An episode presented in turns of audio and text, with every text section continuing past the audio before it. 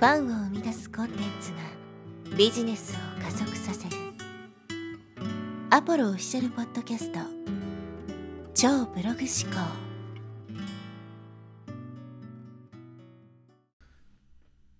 はい、えー、こんにちは、ポロです、えー、今日はですね、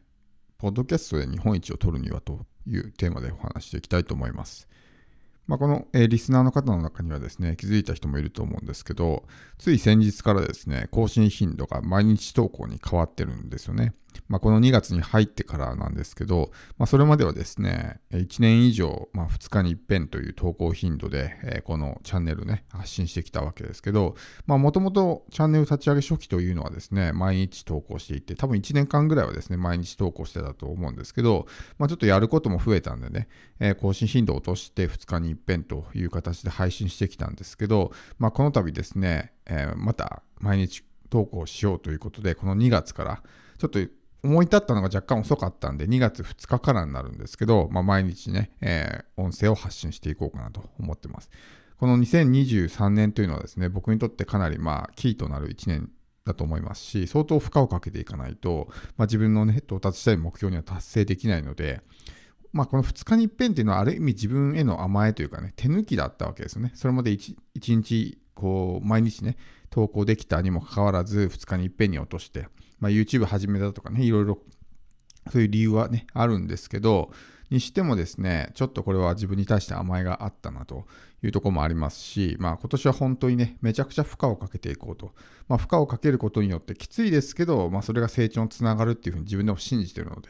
まあ例えば読書ね、年間500冊とか、まあ実際この1月いろいろやってみましたけどね、やっぱ500冊って結構きついなっていう感じ。最初予定していたよりもだいぶね、えー、読めた本の数も減ったんで、結構きついなって思えるような、まあ、目標なんですけど、まあ、それぐらい高くね、目標を持った方が、まあ、パワーが出ますからね、志を高く持つっていうのは大事だと思うんです。まあ、それが今回の話にも関わってくるんですけど、まあ、ポッドキャストでね、ぜひ日本一を取りたいなというふうに思ってるんですよね。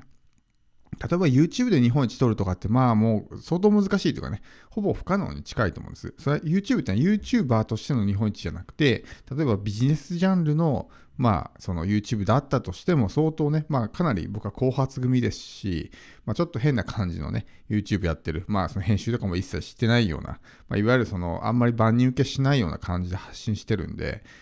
まあ、その状態でね、ビジネスジャンルだけでこう1位取るとは難しいと思うんですけど、まあ、ポッドキャストに関してはね、配信している人が少ないですし、まあ、このチャンネルもおかげさまで、まあ、10万回再生超えて、かなり、ポッドキャストの中ではね、うまくいってる方なんですね。かなりアクセスが多いチャンネルで、あの、Apple Podcast で言うと、そのカテゴリーごとのランキングって見れるんですけど、マーケティング部門っていうのがあって、当時、えー、まだ毎日更新してた時だったんですけど、日本で5位だったかな、最高順位。っていうのを取ったことがあったんですよ。で、まあ、最近そんなこうトップ10に入ることはなくなったんですけど、やっぱり更新頻度を落としたせいかなっていうのはちょっと自分の中で感じたので、で、それもあってこうね、えー、配信頻度も毎日投稿に変えていこうと思ってます。だから今後ね、この日本一を目指して、まあ、1年では無理だと思うんですけど、3年ぐらいかけて、まあ、日本のね、まあ、ビジネス系ポッドキャストでいいので、マーケティングなりビジネスっていうジャンルでナンバーワンになれるようにですね、頑張っていきたいと思うので、もしあなたもですね、このチャンネル聞いていいなと思ったら、お友達に紹介してもらえるとかね、そういったことしてもらえると僕としても非常に嬉しいです。まあ、このポッドキャスト、ね、まだまだ配信者が少ないんで、でやっぱり自分に合ってるっていうのはすごく大きいんですよね。その自分が勝てるところで戦うっていうのが、やっぱりそのね、えー、勝つために必要な戦略なので、自分は勝てないところで勝負しても、まあ、やっぱりそこでね、えー、大きな成果を残すのは難しいわけです。で僕もいろいろこう情報発信とかコンテンツ販売をやってきて、例えば最初はまあブログの専門家みたいな感じでね、活動を始めたわけですけど、なんかしっくりこなかったんですよね。で、それでまあコンテンツ販売っていうものに出会っていろいろやってる中で、あこれ自分に合ってるなと思ったわけですね。まあ、他の人は結構ひいひい言いながらコンテンツ作ってて、本当に数ヶ月に1個ぐらいしか作れないぐらいのペースだったんですけど、まあ、僕はなんとかこうね、1ヶ月にまあ3個とか4個とか作れるぐらいの感じで、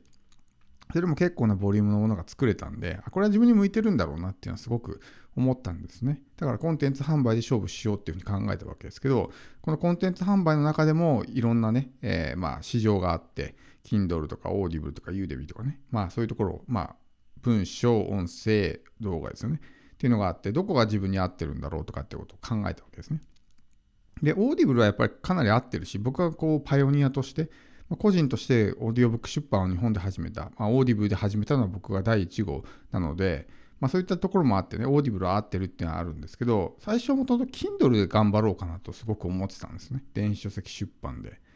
で、Kindle 関連のそのノウハウ本っていうのもね、現在で7冊ぐらいシリーズとして出してるんですけど、Kindle の専門家みたいな感じでもいいのかなと思ってたんですけど、まあ、思いのほか市場に参入してくる人が増えてですね、もう本当もうブロガー感覚なんですね。もう本当ブログ書くのと変わんないから。だからすごいたくさんの人が入ってきて、まあ、埋もれるようになっちゃったわけですよね。だからここはちょっと、まあ、あの軸足を置くべきとこじゃないなっていうことで、まあ、Kindle と Udemy と比較したときに、やっぱり Udemy の方が自分は勝ちやすかったし、収益で関しても圧倒的に Udemy の方が稼げたので、あじゃあ Udemy に軸足を置いてやろうっていうふうに思ったわけですね。なので、そういう、まあ、いろんなプラットフォームをやったからこそ、え自分がどこで戦うべきなのかっていうのは判断できたんですけど、まあ、今でもまあ全部ね、全くやらないってわけじゃないですけど、どこにやっぱりね、軸足を置くのかっていうのを考えていかないといけない。で情報発信の媒体でも、まあ、ブログ、YouTube、ポッドキャストとかね、Facebook、Twitter、Instagram とか、いろいろありますけど、その中でどこが一番自分に合ってるのかなっていうふうに考えると、やっぱりこのポッドキャストが一番ハマってたんですね、自分にとって。あんまり苦なくできるし、なんかこう成果もね、え出てるし、みたいな感じで。だからここが一番合ってるなってところで、やっぱりポッドキャストで勝負しようっていうふうに考えたわけですね。で今年こう、どんどんこう情報発信を増やしていって、さらにね、えーこう拡大していこうって考える中で、まあ、どこをその、まあ、拡大していった方がいいのかなって考えた時にやっぱりブログとかっていうのはすごく、まあ、労力が必要になるわけですね。まあ、ブログって結局資産になるんでその時点ではすごく時間がかかっても後々考えるとね、まあ、自動集客につながったりとかするんで決してその時間っていうのは無駄じゃないんですけどでもやっぱりその即効性っていうところを考えた時に1記事書くの1時間とか2時間とかかかっちゃうと、さすがにちょっと費用対効果悪すぎるなっていうふうに思って、かといって YouTube もどうなのかっていうと、YouTube も結構ね、撮影が大変だったりとか、なんやかんやね、あれでも結構大変なんですよ、あんな動画でも。なんで、あの、ちょっと時間かかるなということで、どこが一番いいかなっていうふうに考えたら、やっぱり一番こう自分に合ってる。しかも成果が出てるポッドキャストがいいなってことで、実際にね、まあそうやって日本でもかなり上位に上がってくるぐらいの成果が出せたところなので、ここだったら頑張れば日本一取れるかなと。まあそれぐらいこうね、あのまあ、志高く持ってやった方がいいかなと。もちろん今年中にっては難しいかもしれないけども、3年ぐらいのスパンでね、えー、まあ取れればいいなと。えいうふうに考えるようになって、まあ、この2月からですね、まあ、更新頻度を毎日投稿に変えたというわけですね。やっぱりこの、まあ、これ聞いてる人の中にはね、えなんかでかいこと言ってんなとかね、そんなんできるわけないだろうって思う人もいるかもしれないんですけど、やっぱりこう、志を高く持つとね、エネルギーが出るんですね。なんかこう、なんとなくアクセスが増えればいいなってやってる人と、よし、日本一絶対取るんだってやってる人だと、やっぱり行動に対する向き合い方って違うと思うんですよ。まあ、ずいぶん前にね、同じような話したことあると思うんですけど、まあ、甲子園に出たいと思ってる人と、メジャーリーグで活躍したいと思ってる人では、まあ、練習に対する向き合い方が全然違いますよね。だからそれが結局、その向き合い方が行動になって、行動が結果の違いを生むってことになるんで、やっぱりそこに真剣に取り組むっていうのはね、必要ですし、やっぱり去年がかなりね、自分の中で、まあ、惰性でね、過ごしてしまった1年だなっていう、まあ、深い反省があるので、そういったところも含めて、より自分をこう高めていく、磨いていくためにはですね、もうかなりの負荷をかけていかないと、もう自分はダメだなっていうことで、まあ、少しでもね、この負荷がどれだけの負荷になるかわからないですけど、でもやっぱり毎日投稿していくっていうのは結構ね、まあ、この今の自分には結構きついので、それでまあどこまでやっていけるのかってこともね、見ながら、えー、やる必要があるわけですけど、まあ一旦決めてコミットすればね、やるようになるんで、じゃそれをまあずっと続けていく。